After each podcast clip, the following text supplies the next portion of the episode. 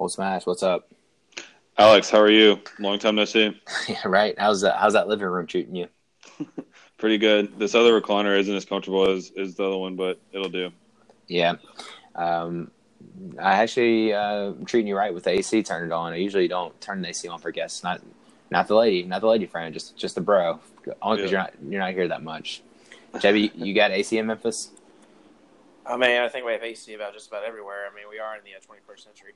No, I'm talking about like, are you turning AC on? Are you saving money? Or are you dying? Uh, it's no, not actually, not this weekend. It's been rather cool in Memphis. It's only been highs in like the lower 70s, and it's been in the lower 60s overnight. is it is it raining there this weekend? Yeah, it's been raining all weekend. It's been kind of cool and just rainy. It's been kind of a dreary weekend. Yeah, I feel it's been good weather here, but I think the this week it's supposed to rain all week. But also the weather men, men and women are never right here, so it's probably a great job to have is to get paid to be wrong. Um, kind of like us, we get we uh, we don't get paid yet, but we are wrong on some SEC football. which there were some uh, surprises this week. Um, some teams that weren't supposed to win actually won. Uh, we'll talk about in a little bit, but um, sorry in advance, Holt, but Mississippi State did lose to Kentucky, in which game that wasn't supposed to go that way. And then, uh, sorry, JB, but Tennessee did lose to Florida, which is more of a toss-up game, but that was a little bit of surprise. And there's some other games around the country that were a little, a little more surprising than we had expected. Um, let's start the show off real quick, JB. Did you anything good?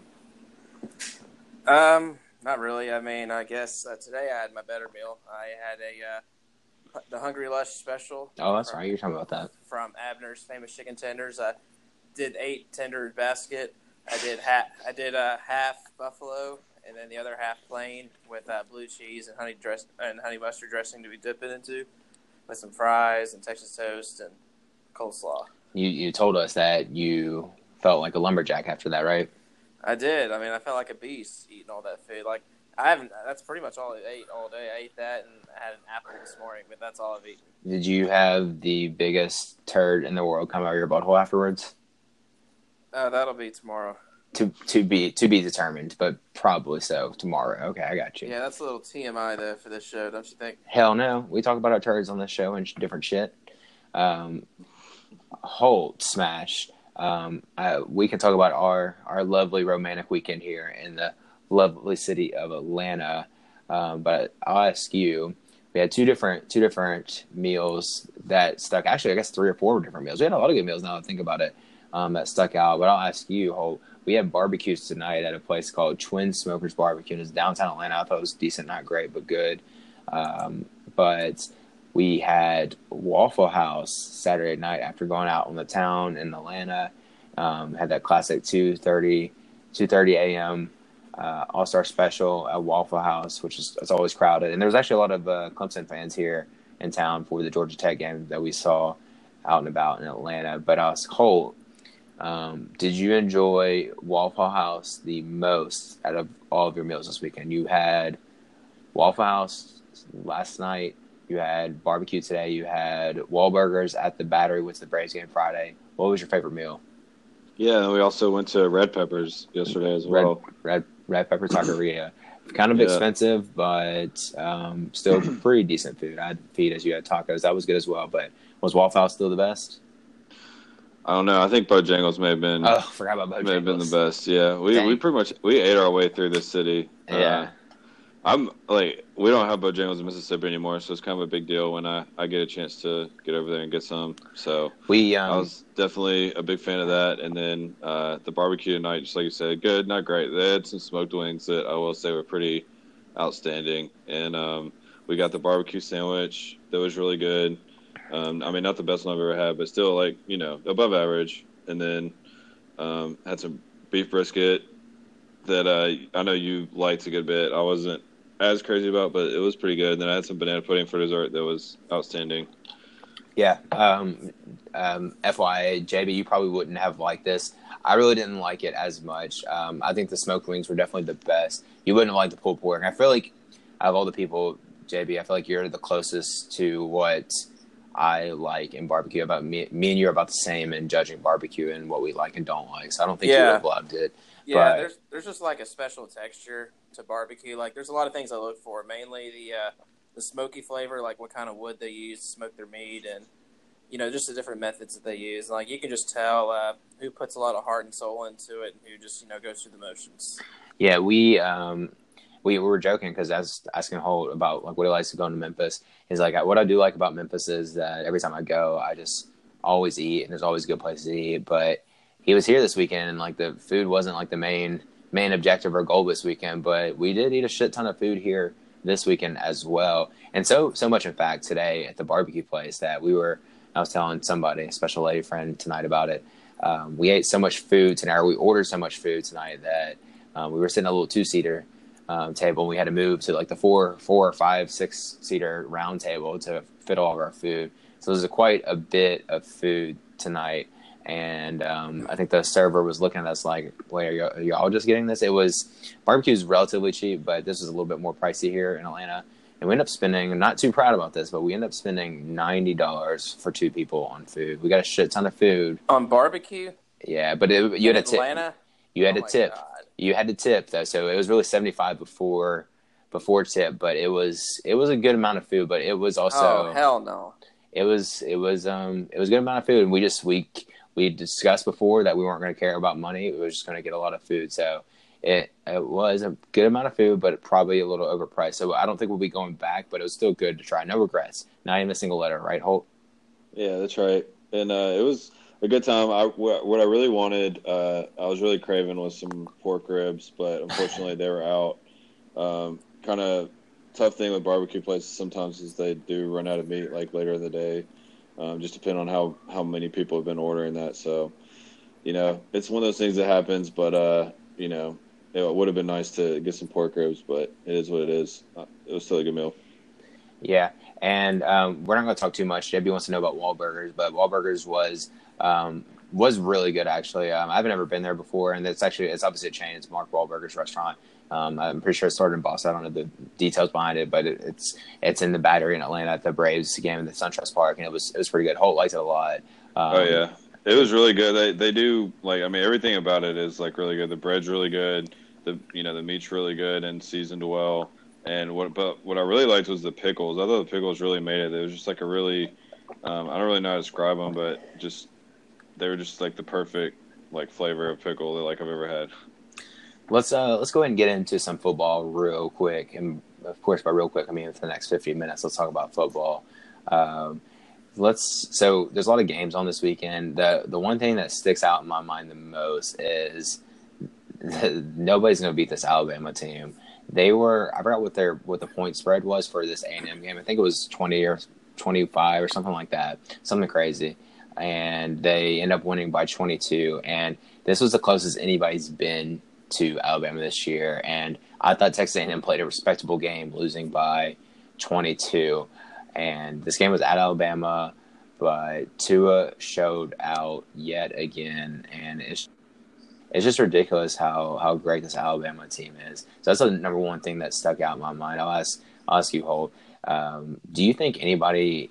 I mean, Alabama was supposed to lose one game a year to like somebody like Ole Miss when they're better than them, but they're just head and shoulders above everybody else. I just don't see where they're going to mess up. Do you? Yeah, it's tough to see right now. I mean, it is really hard to go undefeated, especially in the SEC West. But um, you know, there's definitely there's nobody in the country I would take to beat them. You know, head to head, and I just like their when I look at their schedule. You know, obviously that's travel to Baton Rouge. They get you know Tex, you know they get uh, Auburn at home later in the year. Um, you know, Georgia in the SEC championship game most likely. So. You know, I mean, could they lose one of those games? Yeah, but I mean, looking at it right now, it, it looks like they're gonna run the table. It JB doesn't look like anyone's even close to them right now. JB, the um, the SEC this weekend didn't have a horrible weekend. Um, they had some some games that didn't go the way they were supposed to go. They, I mean, thank God they weren't the ACC. Shout out to Old Dominion of Conference USA for beating the powerhouse of the ACC, Virginia Tech. So I don't know what's going on with the ACC. They had an even worse week probably than the Big Ten two weeks ago. Uh, so crazy week in ACC. But uh, JB, do you think um, some of the some of the close games and the games going the other different ways in SEC, like Kentucky beating Mississippi State and like Louisiana Tech keeping keeping the LSU game relatively close for three or four quarters. Do you think that brings down the SEC a little bit in people's eyes, or do you think it's just the SEC being the SEC and everybody can compete against each other? No, I think it's more just it's more of the latter. What you said, I think it's the SEC. Like if the level is just uh, between each of these teams is pretty close, except Alabama and Georgia, who are head and shoulders above everyone else. But like like you said, uh, the competition is just so close. Uh, every week it's a dogfight, and even you know these games like you know when they're supposed to be close going into it, and they're blowouts. Like you don't get a really a lot of blowouts in this conference. Most of these games are going to be highly competitive, and I guess in some other people's eyes, like oh no, it's the SEC. The SEC is just not that competitive for you know these teams aren't that good. No, uh, these teams are all just pretty well equal. They, they're all recruiting really well. A lot of them are pretty well coached lots of money goes into this these programs. So like the competition's always going to be pretty stiff.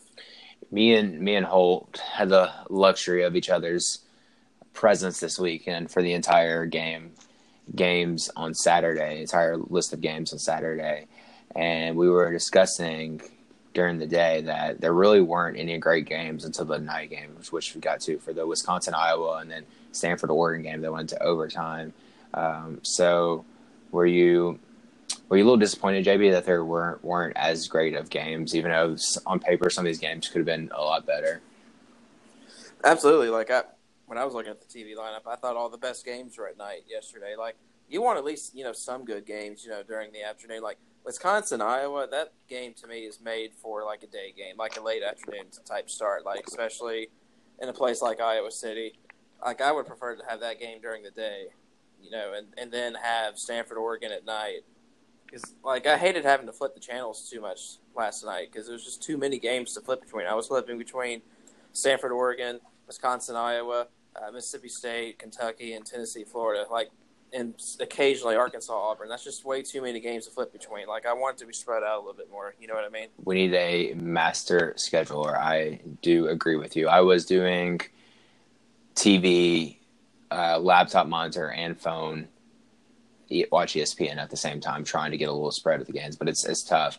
Um, but that's just what it is. I mean, it's exciting, but we kind of just need Scott Hanson to step in and take over for a red zone version of college football. They do have ESPN goal line, but it's not quite. It's just not as effective. No, it's not. It's not. It's not as effective. It's not quite the same.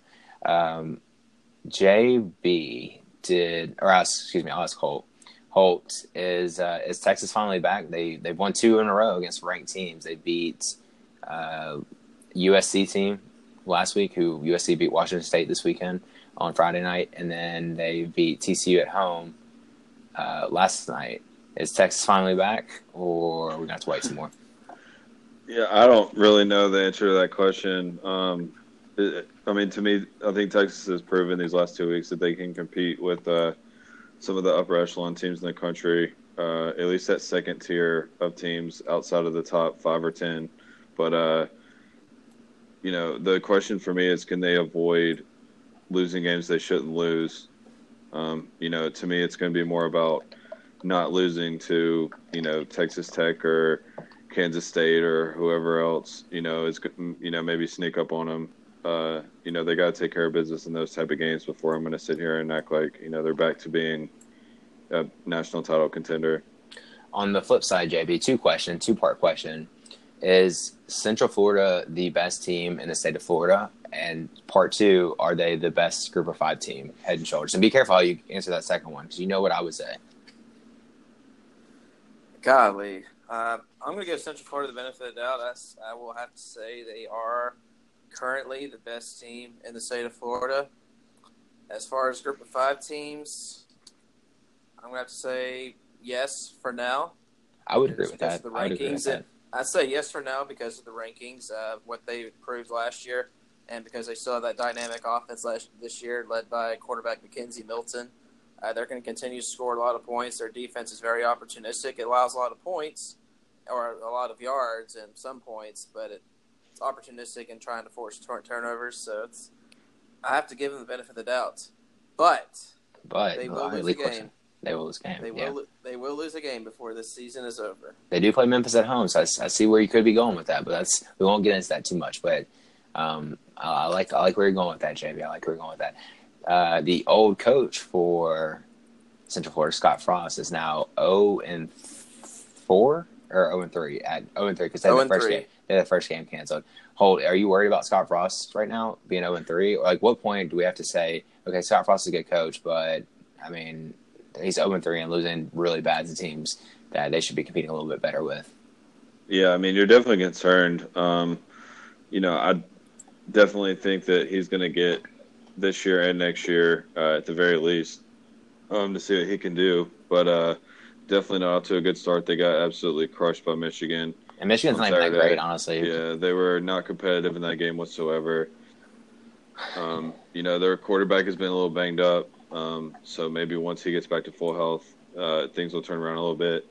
You know, the Big Ten East isn't exactly the toughest division in college football. So maybe uh, once they start playing some more, you know, Big Ten East teams or Big Ten West, excuse me, uh, Big Ten West teams, then they'll, uh, you know, maybe start turning things around a little bit. But it's definitely not looking good so far. And uh, I won't talk too much about Stanford Oregon other than that was probably the best game. You could maybe say that Wisconsin Iowa was the best game. Both of them were pretty good games tonight. In fact, that was it's funny because we were trying to go out and we were also going to wait for those games to be over with, and both of them were kind of going down the wires. But I'd rather see good games than go out a little bit earlier, despite what either of you might think. I'd rather watch good games and go out. But um, one thing I Doesn't was always seem like it. yeah, I know, I know, I know. Yeah, I'm surprised that you say. I'm surprised you say it, in Alex. Usually, you're like, "Nah, bruh, we got to get out there to the bars right now. Who cares about this game?" Yeah, that's that's how I sound, JB. You're right. that's how I say. It. Uh, Yeah. I'll, I'll he say- asked me like ha- halfway through like the third quarter if I was almost ready to go. yeah. Well, I didn't I think you. like, I didn't think you cared uh, about the non-SEC games as much, but Well, Uh, I mean, I don't care about them as much, but there still were good games coming down to the wire. And just like you were saying earlier, like most of the games early in the day, like were all kind of blowouts. So yeah, it was good to see some games actually coming down to the wire and like you know, be kind of toss ups at the end. I um I was gonna say that the the thing the only thing I was disappointed with. I mean, there's probably other things I'm disappointed with in my life and on Saturday, but I'm I'm kind of disappointed in Bryce Love this year because he hasn't showed out quite as much as he did last year. Stanford's still undefeated, so they'll get a, they'll get a lot of um, quality time on ESPN and all the other uh, national games. But I just he hasn't stood out as much this year as he did last year. And man, there's still a lot of football left to be played. But I guess we're technically a third of the season through, which is kind of sad. But um, he's not doing as well as he did last year because my boy Darrell Henderson from Memphis is leading the nation in rushing. But kind of what Bryce Love to do a little bit better. But let's get into That uh, Stanford Oregon game was a really good game. Um, Oregon kind of had a chance to end it. Um, they had the ball with less than a minute left, and I think Stanford had like two timeouts left, and uh, Oregon pretty much just had to run out the clock, and their running back fumbled, and uh, Stanford was able to get on the field, kick a field goal, force overtime, and then ended up winning it in overtime. So Stanford really fortunate to uh, stay undefeated, and uh, you know tough loss for Oregon. both um, both Oregon and Iowa, I think, should have won or had a good chance of winning yesterday, but they did not. Um, let's go ahead and get into some of the other SEC games. We'll talk more about Alabama and Texas A&M, but I'll start off with this. Um, how are you going to be a Drew Lock apologist slash Missouri apologist this week? Because Georgia was favored by 14 or 15, depending on when you got in on the the, the gambling, the action. Um, you got in at 15, so you won a shit ton of money apparently for Georgia, winning by only 14. Um, but are you upset with? You still optimistic that they are a legitimate team in the SEC, SEC East, or are you giving up on Drew Lock in Missouri already? No, I'm still a believer in Missouri. Um, they really uh, Missouri's offense and Georgia's offense really played uh, pretty similarly throughout the game um, as far as like being able to score. But uh, you know, Missouri just had a lot of poor time drops and some bad turnovers. What about what Um, about how they started the game, Holt? Yeah, well, they had the you're talking about the tight end fumbled, and Yeah. Georgia returned it for a touchdown. Like just stuff like that. Um, you know, Georgia had a block punt, return for a touchdown. You know, Georgia just uh, was was able to affect the game more on defense and special teams. And Missouri's defense actually played pretty well. Um, they were able to slow down Georgia's running game a little bit. and uh, keep Georgia from running at will. And Missouri actually had some success running the ball on offense, so it was kind of a, a you know interesting thing there, maybe a little bit unexpected. Um, I thought Drew Lock played pretty well. It wasn't like his you know best game ever by any means, but um, he definitely played well enough for Missouri to win. I thought. I thought his receivers and tight ends kind of let him down a little bit. He had uh, his one interception was right off of a receiver's hands that popped straight up and into a Georgia's you know Georgia defender's uh, chest. So you know, kind of a tough break there. And then of course the fumble, like we talked about, those return for a touchdown, a block punt return for a touchdown. Like you know, you put all that stuff together, and it's just like, man, Missouri like really had a chance to win this game. Um, had they just avoided, you know, those if there were basically the receivers could just hang on to the ball, you know, they really could have avoided, uh, you know, some of those turnovers and you know, maybe had a chance to win it at the end. And they, they did hang around. You know, it, it looked for, for a minute like Georgia was going to blow it open, but Missouri just kept battling back and staying in the game. And uh, I was actually really impressed with the way that they played. And uh, if they can get some things straightened out, you know, in their receiver core, then I actually do think they could still have a great season. Holt, um, I'll tell you this: uh, a great philosopher told me once that men lie, women lie, but numbers do not lie. So, Drew, your boy Drew Lock went 23 for 48. That's less than 50% completion rate with 221 yards, zero touchdowns, and one interception. So you're telling me that you're still okay with that performance given those numbers? Yeah, I mean, I just like I said, if you watch the game, he did a really good job of moving the offense up and down the field, and uh, you know, checked into the right plays and did all the things he had to do. Uh, a lot of times he put the ball right where he needed to be, and his guy just didn't make the play. So I'm not really overly concerned about it. Um, just like I said, it wasn't his best game, but at the same time, he had a pretty solid performance and good enough to win against one of the you know top teams, you know probably the second or third best team in the country, and uh, you know put his team in a position to win the game. So yeah, I mean, I, I definitely am not too concerned about it. I um, I'm impressed with Georgia's ability to run the ball, given they lost the running backs from last year. They have D'Andre Swift, but Elijah Holyfield is showing out this year, or this game at least he showed out. He I think he outperformed um, Swift, and he, he did pretty well. I kind of like I kind of like Holyfield now, and I I don't know why, but I just realized that he was the son of Evander Holyfield. I feel like I, I feel like I knew he was related somehow because Holyfield's a unique name, but um, I thought it was kind of cool they showed him showed him and his dad together on the on the screen on the weekend or on the game. Thought it was pretty cool. But I'm I was impressed with the, their ability to run the ball.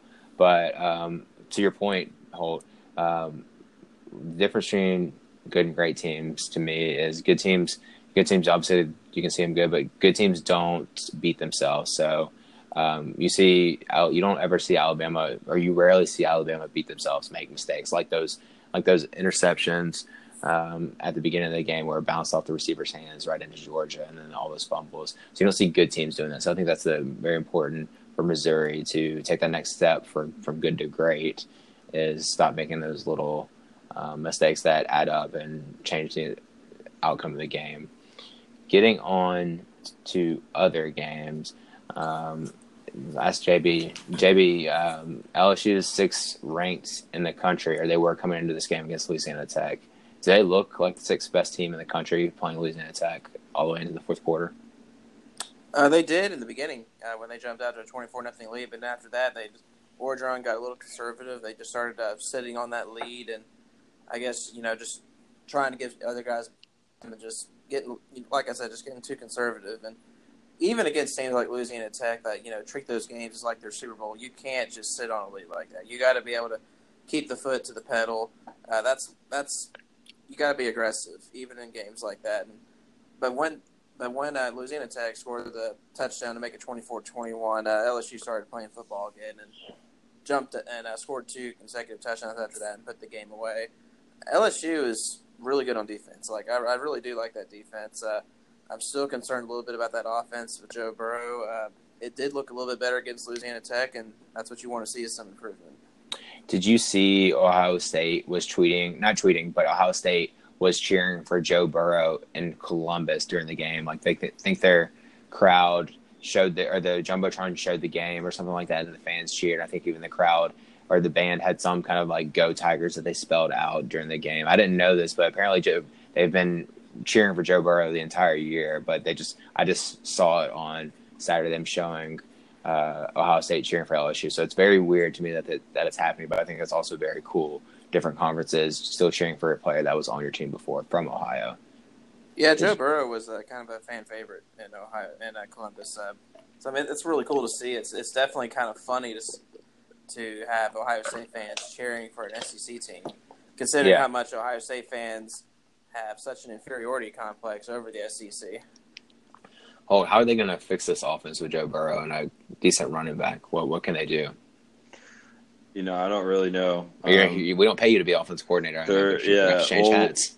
What I know is that their receivers are very talented. They've got some really big, physical, talented receivers, and uh, if they can just find some ways to get those guys, um, you know, maybe some easy passes in space, so they can maybe break some tackles and, you know, do what they do, then I think that, you know, may help out a little bit. But, you know, for the most part, you know, their offense, uh, you know, I mean, we've kind of talked bad about them like on here uh, relative to the the praise that they get. But I mean, it's not like they've been bad. I mean, they've been you know decent. They've been really good on third down. Um, so that's always like a really big deal. But uh, yeah, I mean, just going forward, I think they're just gonna they're not gonna be an offensive powerhouse. I mean, they're gonna be a defensive team. Like I don't think there's any question about that. But as long as they keep avoiding turnovers like they have been, I think they should be all right with that defense. If LSU had Drew Lock as their quarterback, would LSU be better than Alabama? Man, that's really tough. Um, Because we're saying their defense is really good, and all they're really lacking is offense. So, I mean, it really comes down to is it just the difference maker and a quarterback here, or is it the offensive coordinator not calling great plays? What what can how good could LSU be with a good to good slash great offense? Could they be number one in the country and beat Alabama? Yeah, well, I mean, I I still would take Alabama just because they're talented running back. I just trust Alabama's running backs a lot more than LSU's right now. We also just don't bet against Alabama, right? And uh, right, and then Alabama's offensive line I think is better as well. Um, and honestly, Alabama's receivers are probably better too, at least downfield. Um, but LSU's receivers are really good also. So I mean, I don't think like just a quarterback would make the. I mean, yeah, if Drew Lock played for LSU, like I think they would be one of the best teams in the country. But I don't know if they'd be better than Alabama.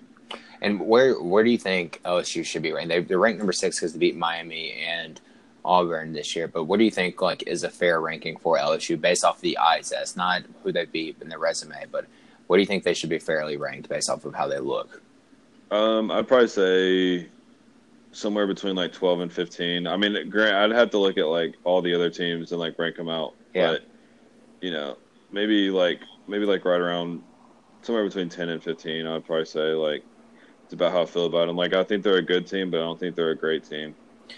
Going from LSU being Louisiana Tech, which by the way, we need to give Louisiana Tech a little bit of credit. They were, I mean, I I don't know why, but I do go kind of crazy when teams are undefeated, even if they're two and zero. But Louisiana Tech was two and zero, so I don't think Louisiana Tech is going to be a bad team this year. I don't think they're, I don't think LSU should be competing with them, or they should be competing with LSU rather. But I think Louisiana Tech is not a bad team, so I think we'll look up in later this year and Louisiana Tech win nine games um, in their comp- in their conference. So I, I don't think they're a bad team, or not one, nine games in their conference, but nine games overall. So they could go like nine and three or something like that. But um, I don't think Louisiana Tech is that bad of a team. They're probably better than some of the bottom teams in the SEC. Um, so JB Holt was a Missouri slash Drew Lock apologist. Are you going to be a Vanderbilt slash Derek Mason apologist now after South Carolina laid that ass whooping on Vanderbilt? Because you did pick would- Vanderbilt over South Carolina, which I agreed with you at the time because you convinced me even. I mean, I never even said I was a Derek Mason apologist. I just want to see him succeed. Uh, I mean, I picked Vanderbilt just because I just wasn't as confident in South Carolina and the way they looked uh, in the first couple of weeks. Their offense was just sputtering and didn't look that good, but it really came out to play against Vanderbilt. And South Carolina looked like they were on a mission to uh, prove a lot of people wrong because I think even the entire uh, college game day crew, correct me if I'm wrong, I think all four of those people picked Vanderbilt. Yeah, I didn't. I didn't watch game day, but that probably sounds right. And I think a lot, I think you know South Carolina felt a little bit disrespected, and they had a lot to prove going into that game, and came out and uh, controlled that game from the get go, and it never really even was close. Uh, Vanderbilt, you know, looked really good in their first three games of the season uh, before they played South Carolina. And I had good reason to pick them. I, plus, with them being at home, and they were playing with a lot of confidence. I didn't really trust South Carolina going into that game, but uh, South Carolina definitely showed me something. They still have some fight in them. That defense showed out today for South Carolina, which you would hope would be a weekly occurrence with Will Muschamp, the head coach slash defensive guru, um, Kyle Shurmur, who, I mean, there's a lot of good quarterbacks in SEC, so you can't really even say the top half of the SEC quarterbacks, but he's still a very respectable quarterback in SEC. Went 18 for 38 for 180 yards with one touchdown, one interception. The QBR of 28.8, so not a not a great day for Shurmur. It was at Vanderbilt, so you expect them to be kind of fired up and play a little bit better than this. But I think you're right. South Carolina was on a mission, so they're um, it was a lot better than Vanderbilt. We'll just say that. Jake Bentley went. Oh, excuse me, sorry. Had a little out outburst for a second. What are we doing? A little outburst for a second. Um, but Jake Bentley went 19 for 28 with one touchdown, one interception. Um, I still want Jake Bentley to do a little bit better than he's doing, but um, yeah, I think he's it's, it's a toss up who's better between Jake Bentley and Kyle Shurmur. I think they're about they're pretty even. Uh, I think Bentley might be a little little above, above Shurmur, but you could you could make an argument for either. But um, South Carolina ran the ball pretty well with Rico Dowdle having 112 yards, one touchdown. So um, and they're rushing. So I think that's kind of kind of game style that Will Muschamp likes is uh, ground and pound. As much as he wants to spread the ball out and say he's not the Will Muschamp before, I still think he would enjoy running the ball 40 times a game if he could win that way. So South Carolina is back on back in our good graces now, winning 37 to 14. And we'll, we'll have a discussion a little bit about the SECs and who's really the second best team because you have a legitimate argument now. But um, staying in the SEC, so we'll stay in the SEC. So let's talk about. Um, we'll we'll talk about. We'll, we'll go from one sadness to the next. We'll start with Florida and Tennessee. Um, so JB, I'm sorry, sorry for this in advance. Um, we were we were texting about this, and you you were telling me I was asking if you were you were all right because it wasn't a close game at all. And you said it's just BVD, and I was like, what the hell is BVD? And you're saying battered, no B, BVS, excuse me, BVS. And I was like, what the hell is BVS? And you were saying battered Vol syndrome. You're saying this is just what it's been like for the last 10 years. I feel kind of bad for you because I don't like Tennessee, but um, I feel for you with that because nobody wants to see somebody go through that for 10 years. But what, what went wrong in this game against Florida? It was at home. The crowd was pretty fired up. Um, I think this is a real toss up game that Tennessee could have won. Uh, just one word turnovers. Turnovers. Uh, that's, yeah, they Tennessee turned the ball over six times in this game. Florida scored 30 points off the turnovers, and that was really the difference in this game. Uh, just turnovers, and also Tennessee's offensive line was not able to uh, block this Florida defensive line, which was less than mediocre coming into this game, and that was really the the matchup that I highlighted going into this game is that uh, it was going to be a crappy Tennessee offensive line against a crappy Florida defensive line. Florida's defensive line won that battle, and that was kind of the part of the reason of uh, forcing some of those turnovers. And that was really the biggest difference in this game. It was more of kind of like uh, uh, Florida didn't really win it. Tennessee just pretty much just gift wrapped that game on a silver platter for Florida. Like when you give a team thirty spot a team thirty points off turnovers, like you're not going to beat anybody. I was watching other games when I probably in the second quarter when I thought the game was over. I started watching other game. I mean, I was watching I think on the my laptop screen I was watching this game, but I was really watching the Mississippi State game because at the same time. But when did people start leaving the stadium? Was it the second half or was it they stayed to the fourth quarter? It looks like it wasn't. They, they definitely weren't there in the fourth quarter. So when when exactly did people start leaving?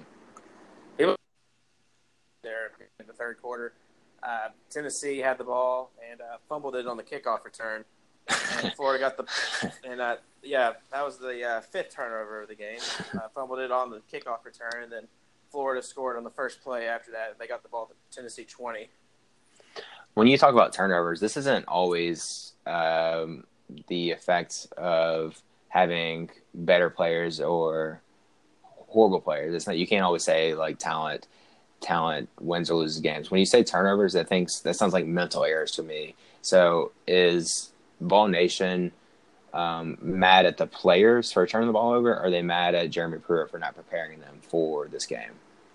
It's just mainly just poor execution. Uh, Pruitt wasn't really calling a terrible game.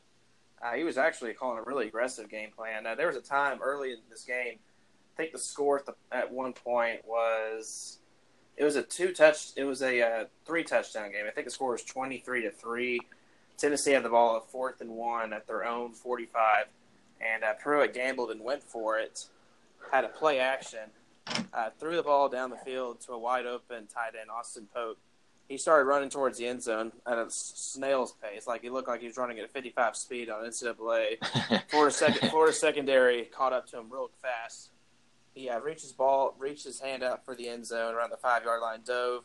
Ball came out, fumbled right through the end zone. Florida got the ball in the touchback. It will... that was really the that was the, that was really kind of like the final straw.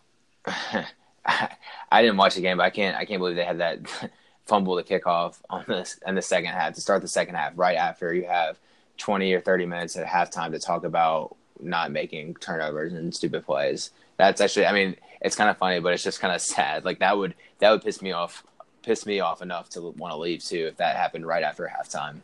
Yeah, like it. I mean, I guess I just didn't really care that much because I mean, I wasn't really, even though I did pick Tennessee to win.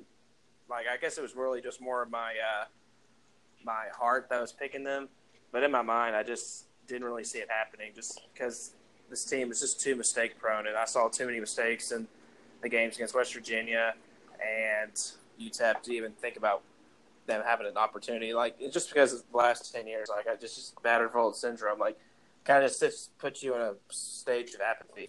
Like, what, what can you, care. what can you tell me about this Florida offense and Felipe Franks specifically? Um, we're, we're talking about Dan Mullen in Florida um, being a team that might start out slow but might catch catch a little more speed and momentum towards the end of the year because that's how he he, he coaches. He he develops quarterbacks and he's he um, has teams that play a little bit better than they should uh, towards the end of the year. So Felipe Franks went nine for eighteen with 172 yards and three touchdowns. Did were you impressed with Felipe Franks and the Florida offense a little bit, or were we just? I mean, it was turnovers, but did you catch anything from that Florida offense to say like, hey, this might be a team that's getting improving a little bit?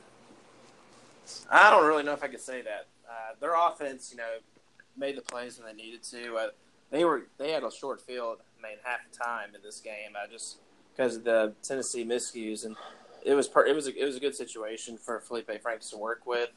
Uh, and the crazy thing is, uh, he's his stats so far this season is he has 12 touchdowns, only two interceptions that's a really good ratio. And you know, with Dan Mullen coaching him, he's going to pretty much have a conservative game plan for him. He doesn't want him to make mistakes. And I think they're just going to kind of rely on, you know, just trying to take care of the football and not turn the ball over, and have hopefully have the other team make mistakes. And of course, that's exactly what happened against Tennessee. They made a lot of mistakes, and they were able to capitalize on each every single one of them. It'll be interesting to see how I mean it might be a little scary, Jebby, but it'll be interesting to see how Tennessee plays next week against Georgia. I don't do they have a bye week or is it just Georgia next week? They have Georgia next week and they'll have a bye. Yeah. So I mean they're not going to be favorites at Georgia. So it could get ugly, but I mean if you're going to that game, you're expecting a loss, but you would at least want to see um, them limit the turnovers and the mental errors. So I think that's something to watch for in the next game. Yeah, they just they just need to limit to one turnover per half. That'd be a good start going from one disappointing outcome and fan to the next. Um, sorry, Holt. Uh, in advance, Mississippi State was favored by 10, 10 and a half against Kentucky. Um, ended up losing 28 to 7. It was at Kentucky. Um, it was a game that was raining, so that probably um, that usually hurts a team that likes to throw the ball more, which in this case could be Mississippi State with Fitzgerald. I mean, they do like to run the ball a lot, but Fitzgerald does like to th- throw the ball. Um, what what were you disappointed the most in this game? I was watching it with you, and we were talking about the offensive line not being great, and you're saying a lot of people didn't like the way Nick Fitzgerald played. But what were you disappointed the most? And also, I guess Benny Snell had a great game too, so you get mad at their defensive uh, defensive defense uh, for not being able to stop the run. No, I actually thought the defense played really well. Um, you know, Benny Snell's a great running back. He's going to get his yards. Uh, the Kentucky offensive line, you know, they they weren't great uh, against the pass rush, but in the running game, they did a really good job of opening up holes for him. And Snell's a really patient runner and was able to, you know, pick up some big gains that way. Um, but yeah, I mean, it was just I would if the thing I was most disappointed in is like we talked about was just the offensive line. They just they played really poorly. Um, they But- jumped. I was gonna say you're, you're about to talk about like the the flags, but can you talk about? We were talking about this while we are watching the game. It, they they had a lot of false starts, and I don't know if that's as typical for this offensive line. I don't think it is. But you were saying the Kentucky defensive line was kind of like messing with them, talking to them, and doing line shifts that was throwing them off. Yeah, I mean, I don't know if, if how much of it was crowd noise and how much of it was that they just don't practice like the silent count enough. But uh, you know, Kentucky's defensive line was you know doing like those planned like shifts or whatever where they all move like at the same time to try to like get the offensive line to jump off sides. And uh, you know, Mississippi State's uh, both of their tackles jumped off sides probably like I think maybe two or three times a piece. And you know, it was just really hard for Mississippi State to get anything, any drive sustained uh, like that. And um, you know, they it seemed like they were always behind the chains, and Fitzgerald was always having to throw the ball. And then um, Kentucky's defensive line did a great job. They really uh, harassed um, Nick Fitzgerald most of the game. Uh, anytime he tried to draw back to pass, he might throw someone on him like right away. And um, you know, they just did a really good job of affecting them. And um, you know, because State was behind the chains so much, they couldn't really get the running game going. And uh, you know the defense played great. Like they really did. They they had a really good game plan. They played you know really well. Terry wilson like really couldn't do anything throwing the ball. Um, you know they put the offense in positions to uh, you know to take the lead or get back in the game and they just couldn't the offense just couldn't get anything going and uh, the you know this dam finally broke uh, after mississippi state was up uh, 14 or Mississippi State was down 14 to 7 in the fourth quarter with like nine minutes left. And they had the ball at Kentucky side of the field, and Fitzgerald threw an interception. And then the next play, uh, Benny Snell had like a 30 yard touchdown run. And uh, that pretty much just ended it right there. And then he tagged on another one after that as well. But, uh, you know, a lot of that came when the game was kind of already over. And, um, you know, you hate to see it as a Mississippi State fan. It's definitely like pretty shitty. Um, but you know, it's kind of par for the course when you're a Mississippi State fan, I guess. Do you think the the game's a little bit closer if it wasn't raining? I mean, I thought it was a close game anyway. I mean, it really Yeah. was. I mean, it was. It The was a score's close not game the, the score's time. not, but it was a close game. Yeah, I mean, Kentucky scored just like I said. They scored two touchdowns, like it, you know, when the game was pretty much already over. Um, you know, just like I said. I mean, it's the defense. I don't blame them at all. They played really well. They even forced. They had a big turnover um, at the start of the fourth quarter that really looked like it was going to be the break that they needed. But the offense, just like I said, they just couldn't get anything going. They kept shooting themselves in the foot, and they couldn't block. And it was just a it was just a rough day for the offense for Mississippi State. And the Mississippi State fans that you've heard on Twitter and out in the streets talking to you personally, um, not mad at Joe, Moore, Joe Moorhead, right? Not you can't be mad. At Nah, him. it's. I mean, maybe a little bit just because it seemed like there was a lot of undisciplinedness out there. I mean, State had you know over 150 yards of penalties, um, you know, and then they only had like 158 yards passing or something like that. So I mean, it's definitely not good. And then, um, you know, but most of the stuff that I hear, most of the blame that goes around, you know, as usual, is is going to be on the quarterback. Uh, you know, Nick Fitzgerald didn't really play very good last night, but you know what I mean? It's just one of those things that, you know, I, I don't really blame him as much. Like, I definitely think he could have played better for sure. But when the offensive line is doing what they're doing and they couldn't use their whole playbook because, you know, like I'm saying, they're behind the chain so much Mhm. that, you know, it's just hard to really get anything going. And, you know, I, I definitely agree that he could have played better and he should be playing better at this point in his career. It's his third year as a starter. But you know, when your offensive line isn't blocking and you're behind the, the sticks, you know, it's really hard to get stuff going. Yeah, but you're allowed to have a bad game. I, I think he'll he'll recover, and he's, he's still a pretty good quarterback in the SEC. So I, th- I don't think I'm not worried too much about the team in general. I think he'll. I don't know who they play next week, but um, I think they Florida. will.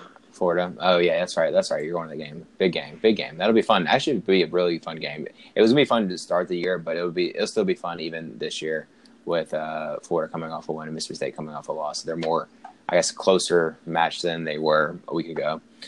So this will be a fun game. Um, let's get on to back to the Texas A&M Alabama game. So we definitely think that Alabama is the best team in the country at this point. Um, you listen to the post game press conference, and Nick Saban went on another little rant about how he's mad that the media is praising Alabama too much because they don't have anything bad to say to coach him up and talk to him about, and like, and then he thinks like all the players are gonna take take what the media says and say like, oh, we don't need to work as hard because the media says we're great, um, which is it's just funny how he gets mad at not being mad at something to talk or not. He's mad that he doesn't have something to get yell at the team about. Um, but I guess he does in his mind. One thing I said I will say about this game is that Alabama did play pretty well in this game, but um, they do have trouble with scrambling quarterbacks. And um, Kellen Mond looked pretty good in this game running the ball. Um, he had a lot of big, big, uh, long gains running. Um, so, is is that something that we should expect to see in the future? Um, Holt as um, as Alabama plays more mobile quarterback, especially when you get into the postseason play. When you talk about like Clemson or Kyler Murray with Oklahoma or um, Dwayne Haskins with Ohio State, you have um, quarterbacks that are more dual threat. So should Alabama still be worried about the dual threat quarterback as always? Yeah, yeah. I mean, I just think that when you play as much man coverage as they do, it's going to open up a lot in the running game uh, for the quarterback. So when you know he breaks contain and gets outside the pocket, then he's going to have room to run. I mean, that's just part of how they work their defense, and it's always kind of been a problem for him. But you know, I don't. You know, maybe Kyler Murray, I could see giving them some problems, but you know, other than that, I, I think Alabama's going to pretty much be able to shut down most of the teams they play. Yeah, um, I'll ask you again, Holt. Um, I know JB's JB's JB's a believer, but you're still not a believer. I'll ask you again: Is Tua better than Drew Lock at this point? Man, I was really hoping you weren't going to ask me that. Yeah. Four um, touchdowns, four touchdowns, 387 yeah. yards. I mean, you can't like. I think you still. I think you have to say Tua honestly because yeah. like he he hasn't done like anything bad. Like he's literally been almost as perfect as he could possibly be. And you know, as much as I love Drew Lock, like he has, you know, he didn't play like a great game last week, you know, or this week against Georgia. I mean, he played good, but you know, not great. And so far, Tua, like, you know, this has probably been his biggest test against Texas A&M's defense, and you know, he just continues to just show out and just be a superstar for sure. I'm I'm on the Tua train now. I think he's better than Drew Lock. Also, it's it's hard, but I still think he's better. I think Drew Lock will be the better NFL player as always, but right now Tua is definitely better. Hop um, on board. Hop on board, JB says. JB, um, should Ole Miss be worried about how close they played Kent State through two, three quarters of this game? No. Um, Thanks, JB. I mean, just, let's just face it. Like Ole Miss didn't really you know give a rat's ass about this game. Just watching their uh, body language on the field and on the sideline, I think you could tell they're just going through the motions. Like against a team like Kent State, I mean, you really shouldn't be going through the motions, but Ole Miss's offense, you can just tell they were just going to go out there and just you know treat it like a practice game, and you know they made enough plays, but they'll be up for the other games this season. I mean, it's just that's just the nature of a lot of these teams nowadays. Like they don't get up for these smaller teams. Kent State is probably one of the worst teams in the NCAA. They they were definitely were last year, and I guess this year is to be determined. But Kansas is off to a great start, so they've already won like two games, I think. So um, Kent State, this might be the worst team in the country. Still, again, they've won a game, so maybe they're not, but um, they're not definitely not a good team. But um, this game did get in rain delay. I think what was like two hours, maybe. I guess that's what you're talking about from Memphis. The weather this weekend. I guess Ole Miss got a little bit of that weather from Memphis or from same uh, thunderstorm, but it was like a two hour rain delay or something like that, right, JB?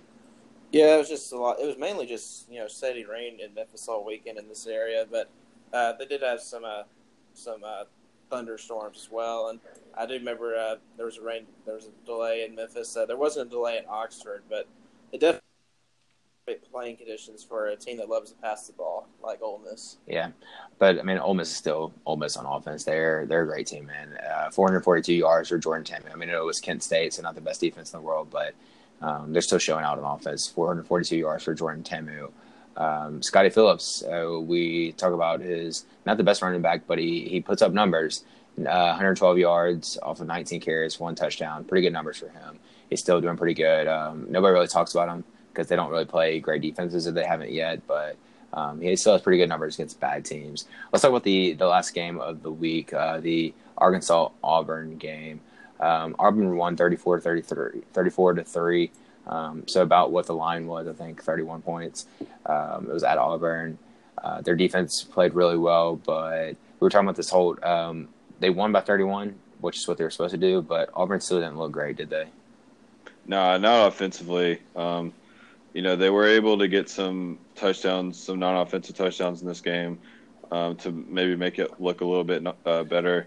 But offensively, they didn't. They still struggle to run the ball, and they still are not where they need to be offensively. Um, you know, we talked about that. Uh, Nate Craig Myers starting wide receiver transfers, and um, you know, I just I don't I don't really know what's going on offensively with them. Um, you know, since they lost on Johnson and Kamryn Pettway, they just haven't really been able to run the ball. They haven't been able to find like a another good running back um, to kind of take over there. So, you know, I mean, it's I'm, I'm not to the point where like I'm like too concerned, but like it's, you know, they really need to figure out that running game before they go to uh, Mississippi State next week. Not this week, but next week. Their um their bread and butter has always been running the game, but you know, the last few years they haven't had a quarterback. They finally have a quarterback, but now they don't have a running game. So it's just funny how it flip flops on them. But yeah, their bread and butter is running, so they definitely need to figure out how to run the game. I think they can still get by with games because Jarrett Stidham's pretty good quarterback, but um, they they will figure out should figure out how to run that ball. Um, which you get mad at Auburn how they win some of the games. Uh, they get lucky. A lot of people will say some of the way that ways they win, but um, we will see how that develops over the years. Arkansas, unfortunately, is still the worst team in the SEC according to our Twitter poll, our recent Twitter poll. They uh, just airily nudged out uh, Tennessee as being the worst team in the SEC, but um, Arkansas fans will tell you that even though they lost by 31, things weren't as bad this game because they did hold the Auburn offense to um, not as many points as they should have scored. So I guess that's something to look up for Arkansas. And hey, they don't have to play North Texas next week, so Arkansas, I guess, is good for you. Um, but we still love you, Arkansas fans. You are still probably one of our favorite fan groups that follow us on Twitter because you are still cool and have fun with uh, the team this year, even though they're not not a great year for you. It's a recovery year, a rebuild year, I guess. Um, so that kind of completes our SEC games this week. Um, I'm not sure if you want to talk about it. The only thing I guess the only thing I'll ask about is since Kentucky beat Mississippi State and we're not in Georgia beat Missouri, Missouri beat lost to Georgia. Um, do we have a favorite team in the SEC East besides Georgia, like the number two best team in the East? I think uh, you have to say Kentucky as a team in the, in the SEC division. I don't know what Holt would say, but just watching Kentucky, like their offensive line, they're winning the battles up front. In the offensive line, their defense is really opportunistic. Uh, Stoops has really got uh, something cook, uh, good cooking in Lexington right now. Lexington doesn't have good food either. Though, I don't think. I mean, they might fight over that, but I don't know anything about they. They have Lexington barbecue, but that's Lexington, North Carolina, not Lexington, Kentucky. So I don't know if they have yeah. cooking. So maybe uh, some. I don't know what they're doing in Lexington. They, maybe that's something in the water over there. It's it's working though. They're, they're finally. We don't have to laugh at him in SEC media days right now. Uh, because he's he's actually started off four now, so good team. But what, what, what's your well, South South Carolina is actually going to be uh, the early lines have them favored in Lexington next week. Uh, the so, line's uh, actually moved. Just actually checked. The line has moved from South Carolina being uh, two point favorite to Kentucky is now a one point favorite. Ooh, okay. It's a pickup. It's well, true pickup game. That should, uh, yeah. Well, I mean, that should just tell you um, that Vegas still has some respect for, still sees South Carolina as the second best team in the East. Um, I think Missouri's also there as well. I think it's between those three teams for the second best team. Um, you know, just like I said, I think that Missouri definitely held their own against Georgia a lot better than South Carolina did. Um, and I think that if Missouri can avoid those mistakes going forward, I still like them as the second best team in the East. But that being said, Kentucky also really impressed me um, last weekend. And, uh, you know, but I'm still not giving up on South Carolina either. I mean, they really just had one bad game. Vanderbilt's definitely not an easy team, and they went on the road and beat them, you know, by, what was the final score? I, I can't remember the top of my head, but they won like by like you know two or three touchdowns. So um, definitely impressed with them. I uh, so uh, I wouldn't be. It'll be interesting to see uh, who can kind of emerge as that second best team. I wouldn't be. these. I wouldn't be surprised. Y'all might think I'm crazy now, but I wouldn't be surprised to see Florida at the end of the year being the second or third best team in the East, just because I'm a believer in Dan Mullen and his ability to develop teams towards the end of the year. And you might laugh at that Holt, but I think, I think uh, they they have they have the talent. It just depends on how they develop that offense. Uh, but we we shall see. Um, that concludes our show for this week. We will preview week five. We're already getting close to halfway through the year, sadly, but true. We're already almost halfway through the year, so we'll preview some exciting games next week, include that Mississippi State, Florida game where Dan Mullen returns to start for next week. So I'm pretty excited about that. Uh, thanks for listening to the show as always, and uh, hopefully next time we'll eat some better barbecue and cheaper barbecue. Next time we'll talk to you. Uh, make sure you subscribe to us on Twitter or on iTunes and all the other podcast forums at SEC Slow Smoke, and follow us on Twitter and Instagram at SEC Slow Smoke. See you next week or three days.